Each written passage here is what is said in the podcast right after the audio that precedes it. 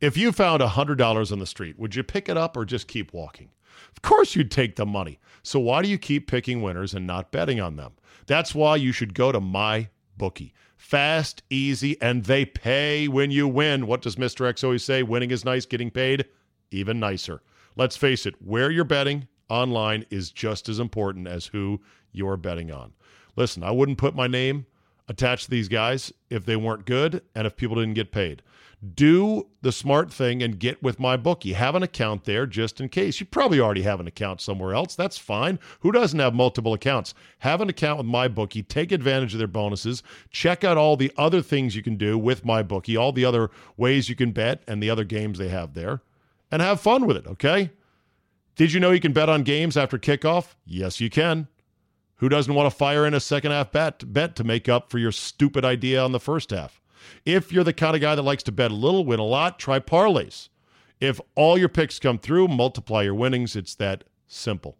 Well, it's not that simple, but still. Fire in some parlays, man. It's football season. Have fun. Join now, and my bookie will double your first deposit. That's right, double your first deposit. Use promo code CZABE, Charlie, Zulu, Alpha, Bravo, Echo to activate the offer. That's promo code CZABE. Go to mybookie.ag today. You play, you win, you do get paid.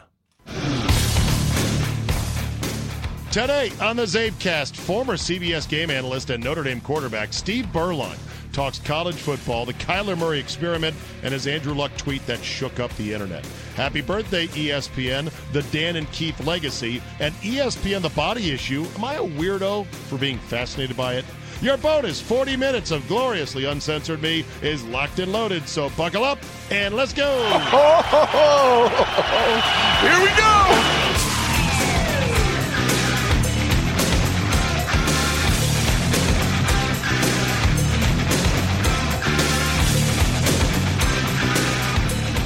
September 5th, 2019. Thank you for downloading and welcome to the NFL 2019. Tonight, Packers, Bears, 100th anniversary season of the National Football League. It is glorious. If you haven't already, brush up on the history of the Packers and the Bears and the franchises and how they began and how this rivalry started and just how prehistoric 100 years of progress looks like. It's amazing. Aaron Rodgers versus Mitch Trubisky. Fresh faced Matt LaFleur versus intense Matt Nagy. You've got an iconic field at Soldier Field, which has been kind of ruined by this modern edition, but it is what it is.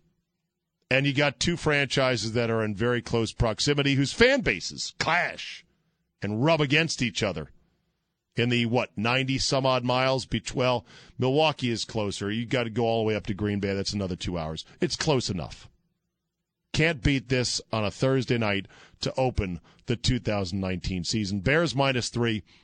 My official take is i got the bears minus. Sorry. I know what do you want me to do? Pick the Packers? Hey, I thought you were like a Packer fan now, sort of, because you're doing this new show. Well, yeah, I am a Packer fan, and of course I'll be rooting my ass off for them. We're going to be hosting a VIP party here in the iHeart Megaplex. But that said, my realistic brain says it's a tough spot. Tough spot to win. Laying only three, I'll do it. Okay, let's get right into it. Some of the stories from Wednesday into Thursday. Tuesday night, the Nationals came back against the Mets in unbelievable fashion. Seven runs in the ninth inning for the Nats to win it uh, in the ninth after losing a five run lead. They give up six, blow a five run lead, then score seven to win the game. That is either the most exciting, amazing, thrilling baseball ever, or it is completely craptastic, horrible baseball. I'll let you choose which one's which. It really wasn't a rally spurred by a lot of errors, just pitchers couldn't get guys out. And of course, home runs keep flying out of the park. Pete Alonso, the polar bear, his 45th home run of the year, uh, major league leading. Guy's good, but it has been the summer of home runs. And then, of course, the Nats and the Mets turn around. They play a day game on Getaway Day on Wednesday on YouTube. Now, I'm not against YouTube. I, I'm on it a lot watching stupid camera reviews. And I like the creativity. Someday maybe I'll have my own YouTube channel. I mean, I've technically got a YouTube account and a quote channel, but it's none of my original content, basically. So I like YouTube. I just don't know if I like my sports on YouTube. I know a number of you have cut the cord and you get YouTube Premium or YouTube Streaming or YouTube Red or YouTube Sports, whatever the, the brand is or whatever the category is that gives you live sports. That's great, but I don't know. I don't know if it's for me. ESPN The Body Issue is out, and I couldn't stop looking at it today because it just fascinates me. They had a soccer player whose name I've already forgotten, who was not one of the three or four marketed stars during the World Cup run. She looks quite lovely and athletic uh, with a nice front court, which many soccer players don't have. Not that there's a big deal with that, big problem with that, but okay. Christian Yelich, NL MVP. Brewer is in there. He's 6'4, 195. Tall lean, athletic drink of water, that guy. Myles Garrett, the defensive end monster for the Cleveland Browns. He looks like an Adonis. The entire Eagles O line is in there, which is interesting. Uh, you've got Nancy Lieberman, former WNBA player. Well, actually, not really WNBA player. She was a very good women's basketball player that got limited tryouts on men's teams back when she came out of college. She was one of the first women who had enough handle, enough sass, enough quickness to hang with the men when she was younger. Well, she's 61 now. And she did play in the WNBA at a very old age. She's like the oldest player to play in the W. Uh, maybe she was in her 50s. She's 61 now. Unbelievable body at 61. She has a six pack set of abs that, like, you must be taking growth hormone. She also has 61 year old skin, which is weird on a body that looks like a 22 year old. But again, this is why the body issue fascinates me. And I love the creativity of the shots. And I love the fact that a lot of big name athletes go ahead and go for it. They realize, hey, this this takes a, a bit of guts to do this. Oh yeah, Brooks Koepka, a golfer, I guess, is in there. He looks good. He looks athletic. No wonder why he starved himself during the early part of the PGA Tour schedule, was not making any real headway, was not really in any. I think he was making cuts, but he wasn't contending. And then right before the Masters, it came out like, yeah, he was on this special diet for the body issue to get all ripped and lean and cut. And we're like, you idiot. Then he goes out and almost wins the Masters. Then he goes out and crushes the field in the PGA. Then he goes out and almost kind of hangs in there, maybe sort of almost wins the uh, British Open. Oh, and then the U.S. Open. I'm sorry, U.S. Open was next, and he was right there, had a chance, final couple holes, doesn't quite get it done. Had a hell of a year. Naked body issue. Tastefully done, though. No junk shots. I just, I can't stand, I can't stop looking at it. It's fascinating to me. Antonio Brown's unhappy with the Raiders. Still, yeah. The fines keep piling up for him. And, you know, he missed a walkthrough, a walk around and he got this letter from Mike Mayock and he put it on Instagram and complained about it with some gibberish about the devil is a lie and now y'all going to have to pay and now we know and it's like Jesus. What is wrong with you, man? Raiders are going to nickel and dime them though. They're going to say, "Look, uh, we're playing it by the book. We'll see if it uh, calms down during the season or gets worse." I'm going to put a nice stack of chips on gets worse. I mentioned ESPN turned 40 years old this week. The Ringer and Bryan Curtis did a long piece about Dan Patrick and Keith Olbermann, the two anchors of The Big Show. And they talk about the impact of that show and those two personalities on ESPN during its formative years and what the show meant and how it was. According to Van Pelt, who currently does the best version of SportsCenter there is, at least in this day and age, Van Pelt said that they were doing a show that kind of mocked a highlight show while doing a highlight show very well. I'm not so sure I felt like they were ever mocking it. But as Bryan Curtis says, Patrick and Olbermann took a low art form doing highlights, wrested it away from the howling champ kinds of local news, and and injected into it quotes from Ralph Waldo Emerson, Monty Python, Johnny Most, and others. They became one name Beatles like categories. For a time, every wannabe sportscaster was a purring FM quality Dan or a transgressive scenery chewing Keith. I look back at those years as vintage ESPN, the best ESPN ever was. And when I look back and see the clips, the first thing I am is horrified at the low quality of standard definition and the unfortunate 4 by 3 aspect ratio. But once I get over that, the warm, nostalgic feelings wash over me, and I say, man, that was when ESPN was something. I also say to myself, but wait a minute. How do you know it's not just you worshiping the years that Dan and Keith were on the big show? 1992 to 1997. As I look back, that really was the sweet spot of my life. Not that my life is bad now, not that I'm not grateful every day. I'm doing great, fine. But 92 to 97, I graduated in 1990, uh, stuck around for one more semester to mop up some credits. So we're talking around 90, 91. And then I got married in 1996. So those were heady days for me. And ESPN was a constant in my life, as it was for any sports fan. You had to watch Sports Center because if you missed Sports Center, guess what? You were out of luck. Of course, the internet's changed all that. And now I look at ESPN and I think you got a long way to go to win my trust back because being an honest broker of sports and what matters has been greatly damaged by the John Skipper era and by the fact that ESPN, for this good chunk of the last 10 years, decided to go away from the joy and the wonder of sports and instead focus on the injustices and the agendas. And the only guy now that can do these kind of life matters subjects that are off of the true box scores and highlights is is SVP. And he does it very well with his one big thing. He does it in a way in which he is never coming off as a haughty scold while relaying something that is of strong personal feeling in his life and in life and in general. And even now that ESPN has come, become more non political, all of their issues, all their decisions sometimes come with suspicion, like the pushing of the NBA as their house league because they're so invested monetarily in it is a bit much for many of us to take. I got nothing against the NBA, but they shove it down our throats.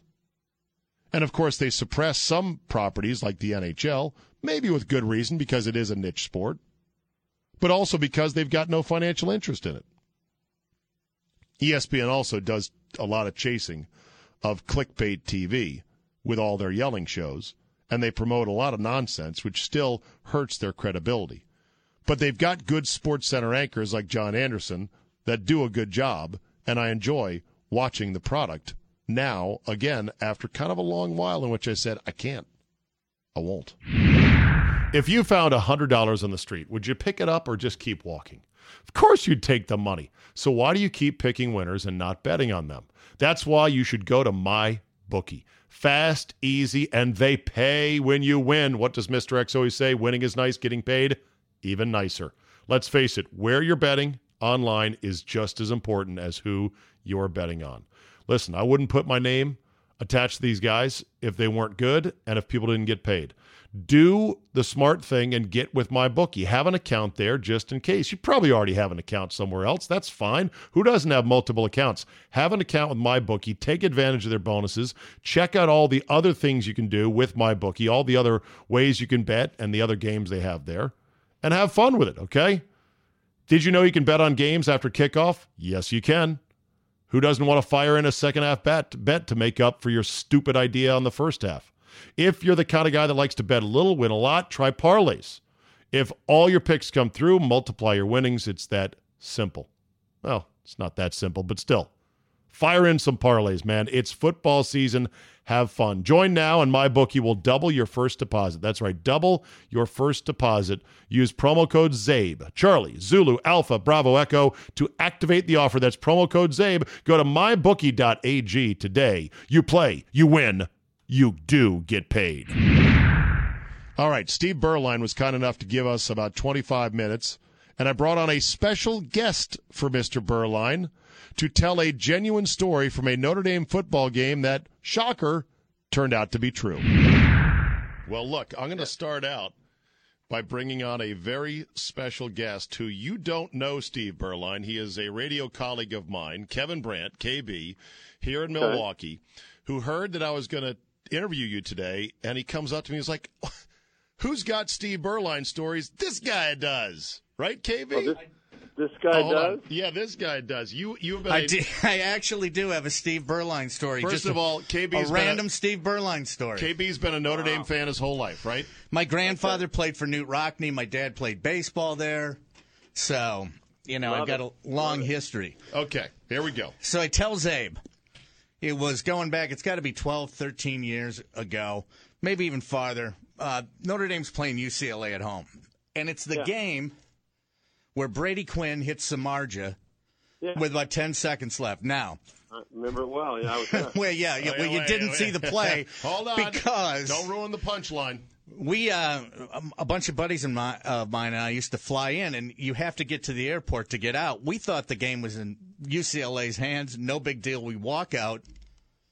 All of a sudden, we hear a cheer. Arms are up in the stadium. Something happened, right? So I walk up to the first F- SUV that I see who's listening to the radio, and I tap the shoulder, and I said, Hey, did Notre Dame just score? And who turns around? Steve Beuerlein. and I look at you. I just remember looking at you and going, I don't feel so bad about leaving. you played quarterback here and you thought the game was over. True story, Uh, I- Steve. very, a, a very true story. In fact, uh, I can uh, I can take it a step further and uh, just just say that uh, my my kids were very young at that point, and uh, we were getting hammered pretty good uh, in that at the end of the first half, and my kids were at the point where they were just like, "Can we just go walk around campus?"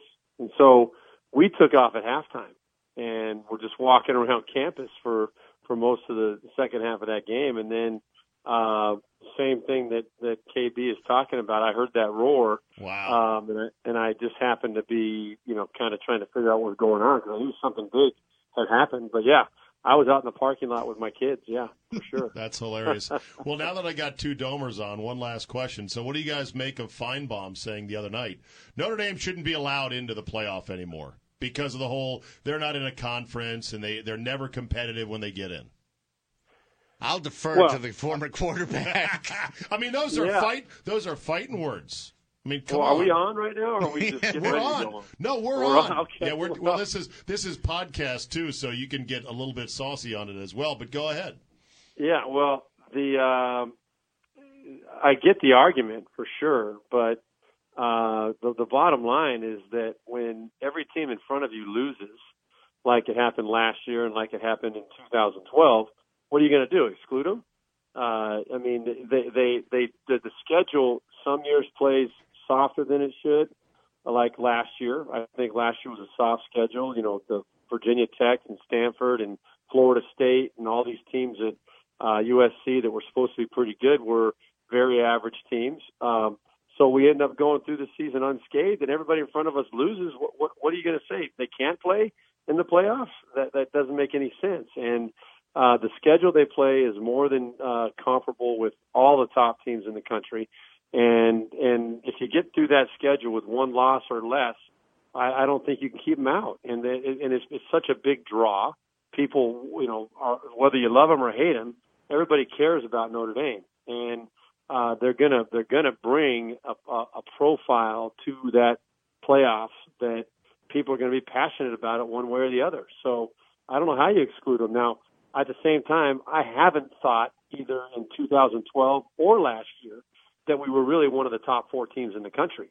I thought we were top 10, uh, but I did not feel good going into the playoffs last year or in 2012. I thought we were going to get hammered in both those games, and we did. So, uh, and we haven't won uh, a, big bowl game. We're all, all for our last eight. So, uh, we have not shown up for the big game. That's the one knock on Brian Kelly. So, uh, I see where the haters are coming from, but uh, at the same time, I, I don't know how you keep them out. Well, if if you have a, a pipeline to Brian Kelly, if you could just send a message and uh, don't ever wear the green. The green only worked once. You don't like that, huh? They keep it, mashing that button. it only worked once. Oh, Right. it's No, no, it time worked were- twice. Okay. Oh, It it worked twice. did? It, it worked my freshman year at Notre Dame. Gerry Faust had us come out uh, against USC in the green. Wait, Uh, wait. One of so- these, one of these years, you'll roll out an alt black where you can't even see the fucking numbers, and everyone will lose their mind. Like these other programs, like Louisville's horrible uniforms, are like, oh my god, Notre Dame has lost their mind. Although last No, year's if, if, if last that year's Rockne happen, throwbacks were awesome.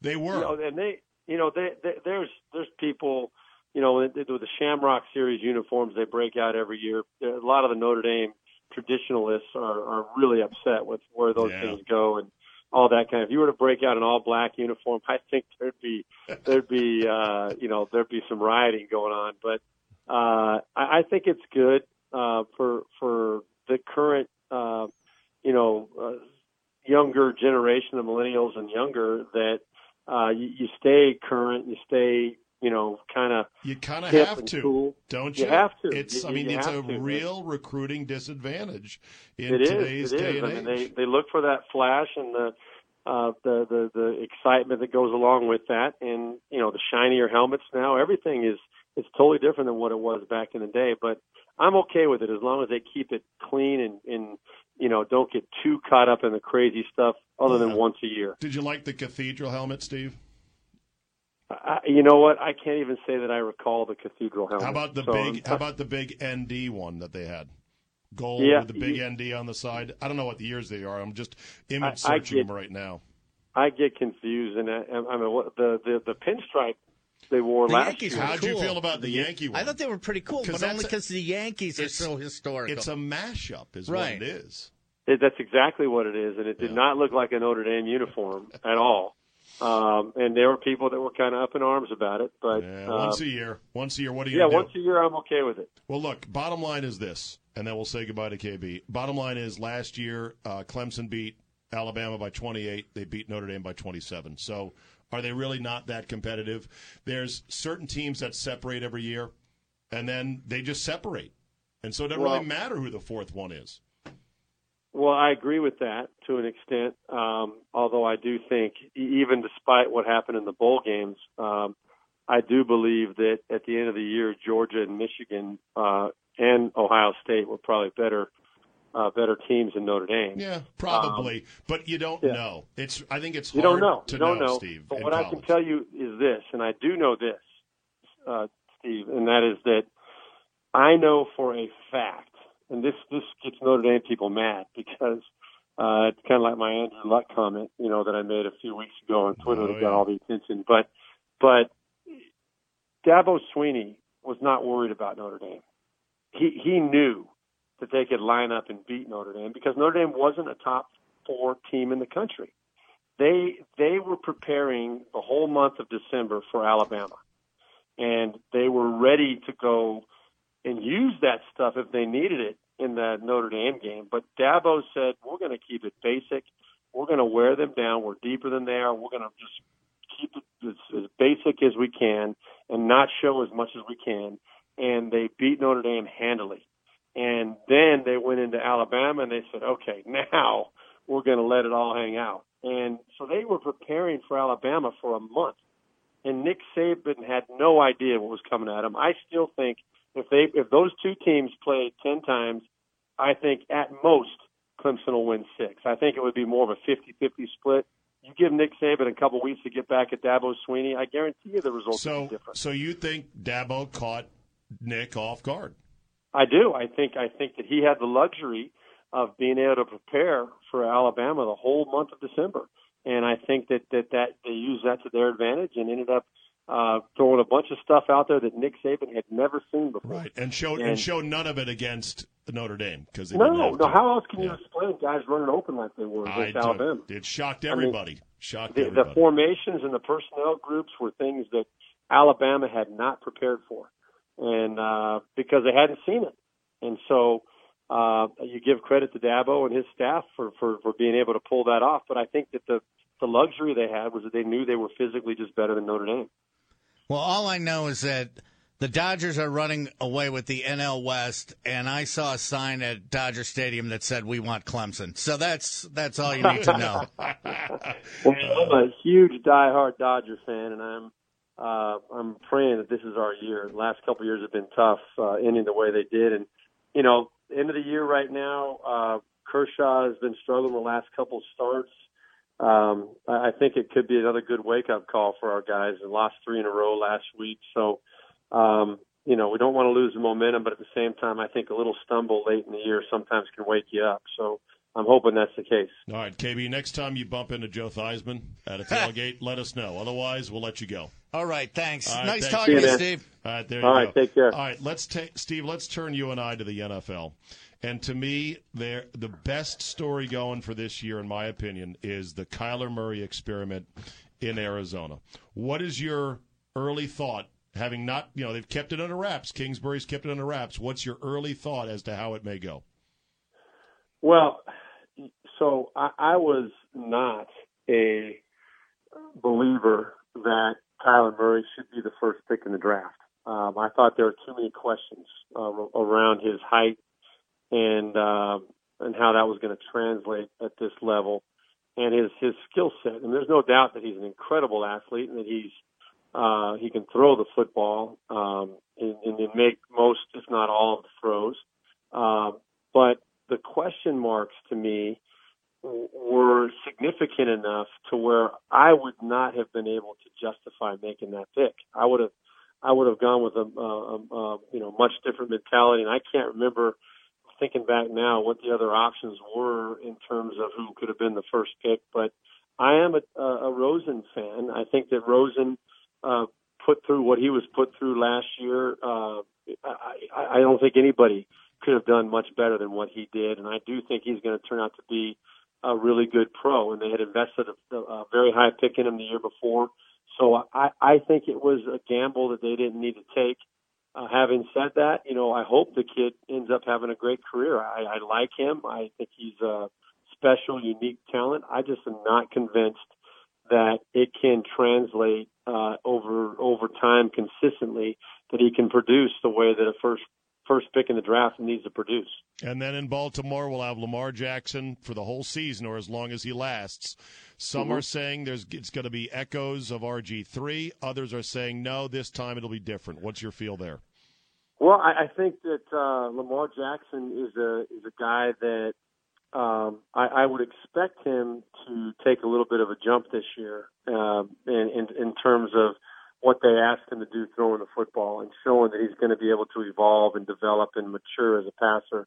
Uh, you, you're not he's not going to hold up, and and they're not going to be able to win no matter how good their defense is uh, as the season goes along and you get in those big games in the playoffs if you can't uh, move the ball, you know, through the air consistently. And so he's got to make that step. I do think that that, that he will make a significant step this year.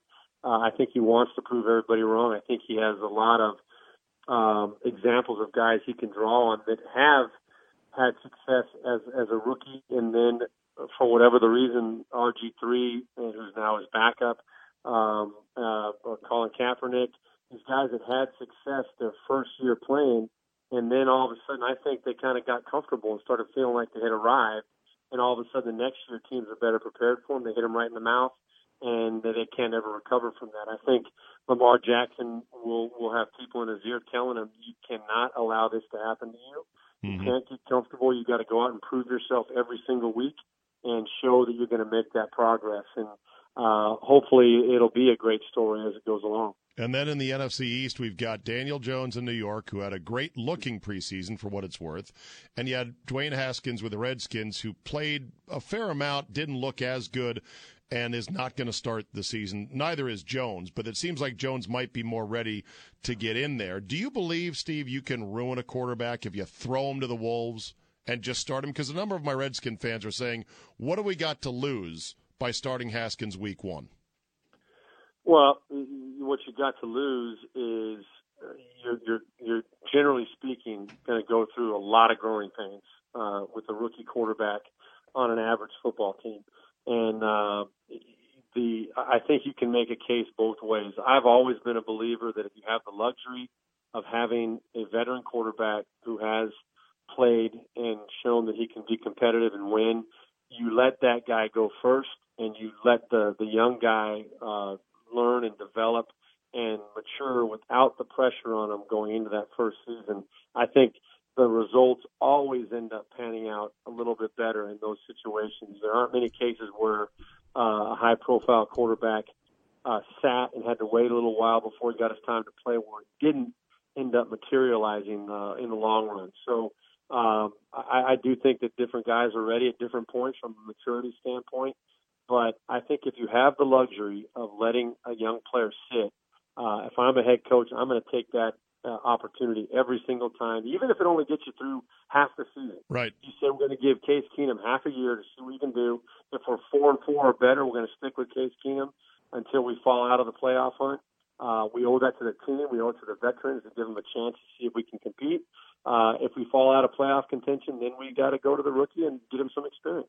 So, in other words, you may not break a guy automatically throwing him in, but waiting is always a little bit better. Like you're not going to hurt yourself by waiting just a bit. I agree with that 100%. If you have a viable starting option, as both Eli Manning and Case Keenum are, and uh, I'm really hoping that Eli can keep Jones on the bench uh, for for this whole season. And I think the Giants will be better because of that. If that is the case, that means they're having a good year with Eli, and it means that Jones is not going to be thrown out there and and forced to uh, develop at that that that rate that I think a lot of teams would rather have him be able to come along a little bit more slowly. Yeah. Finally, do you regret the Luck? Do you regret the Luck tweet? I don't even remember the specifics. I remember seeing it, and I said that's a fair comment. That's a fair criticism. But you know, on Twitter, uh, any fair criticism that may run counter to the prevailing mob gets savaged. So, what yeah. what is your aftermath thought about how that all went down? Well, I don't regret it at all. I, I, I think I'm 100% right with what I was saying. The people that were attacking me, and it got pretty brutal, but I, I thank goodness I have a thick skin, and uh, I've had people telling me I, I suck for a lot of years anyway, so it, it doesn't matter. Uh, it doesn't hurt me. Uh, what I, you know, I'm not uh, an overly active Twitter guy, um, and so what I do is sometimes I let my emotions get involved, and I respond some of these people, and really I shouldn't even right. give them the, the the satisfaction of responding. Sure. But uh, the bottom line is the people that were jumping on my case were people that were not getting my point. My point was not that Andrew Luck, uh, uh, you know, sh- shouldn't retire right now if he doesn't feel like he wants to play anymore. My my point was if he wants to retire, retire after the previous season or retire after the next season. You can't retire timing wise right before the season starts and, and put your organization through all the chaos and the distractions that they've had to go through the last few weeks because of this. I think you you have to step back and say, number one, he, he came out and admitted that he'd only been thinking about it for ten days. He said, last ten days I've been thinking about it, and I I think at that point you say, Coach, put me on injury reserve. Uh, let me get away for a little bit, uh, a month. I'm going to be out for two months, and my foot isn't ready yet, my leg. Uh, my head's messed up. I'm thinking about retiring. I don't want to go public with it yet. Let me just get away for a month and see where I feel in 30 days. See how I feel. And then you get into the season, and if Jacoby Brissett is playing well and things are going fine, it's not as big of a deal. And and uh, the organization, I think, is not thrown into the chaos that it's thrown into. Where now they have to negotiate a new contract for Jacoby Brissett. They got to try to boost his confidence and make everybody believe that they believe in him as a starting quarterback you know, it's just a distraction that I think could have been avoided by Andrew Luck stepping back and just saying, hey, wait a minute. What's the best way to handle this for the team and for the organization? Uh, I'm going to be. Uh, he, he, he broke my heart. I mean, I was emotional because I had a man crush. I always have had a man crush on Andrew Luck. I, as a quarterback and as a person, I'm just like, yeah. this dude is the prototype, and I love watching him play and I knew he was going to come back this year and have a great year and give him a chance to go to the Super Bowl. And then he announces right before the beginning of the season that he's retiring.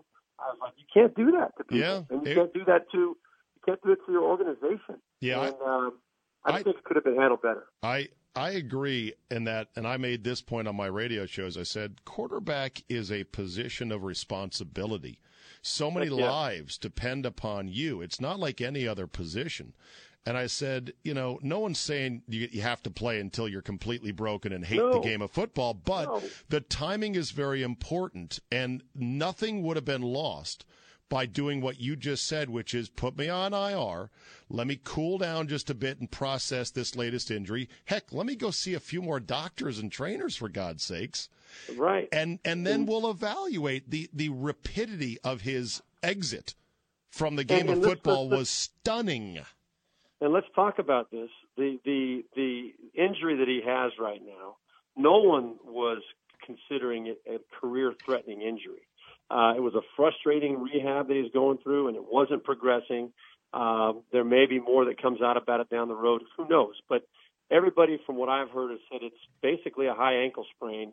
Those things do take a long time before they're they're fully healed, and and the frustration got to him. Well, remember now, people talk about his shoulder as well. How did he hurt that shoulder? He hurt it ski Snowboarding.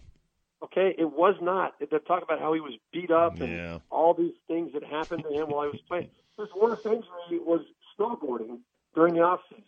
I And know. whose fault is that? That's not that's not the Colts organization's fault for for getting him beat up. He did that himself, and the truth didn't come out for a year. And and the bottom line, and I'm not I'm not condemning Andrew Luck. I'm just saying that there were a lot of factors that people aren't thinking about. That, in my opinion, he had and used a great word, responsibility. I think he had the responsibility to try to do it in the way that was most um, fair to the organization. Yeah. And if he goes on injury reserve and retires mid-season or retires after the year, no problem whatsoever with that. I just think you can't announce it going into the season, you know, right before or right after your third preseason game. I don't think it's fair to the team. All right, exit question, 60 seconds or less. This is your first fall, not on TV for CBS. You did it for 15 years. Yeah. Uh, it was tough to see the Turk come, although this is the way the business works. Uh, what are you doing now, and what do you want to do? Well, you know, it, it was Crusher, and, and uh, I, I really um, am, am severely depressed and disappointed about it. I, I really believe that I'm, I'm meant to be a, a television commentator in the NFL, and uh, for whatever reason, CBS didn't feel that way. Um, I'm grateful for the years I had with them. Uh, I'm still doing my Monday NFL QB show with them uh, during the season with Rich Gannon and Trent Green and Adam Schein. So looking forward to that. Um, but but my, I'm looking for opportunities and uh, trying to find other ways to, to remain relevant in the game, and hopefully I'll get a chance to, to call games again because that's what I love doing. Well, good. I enjoyed the conversation, so hopefully we can do it again. And I know you'll land on your feet. Steve, thanks for your time as always. You got it, Dave. Take care.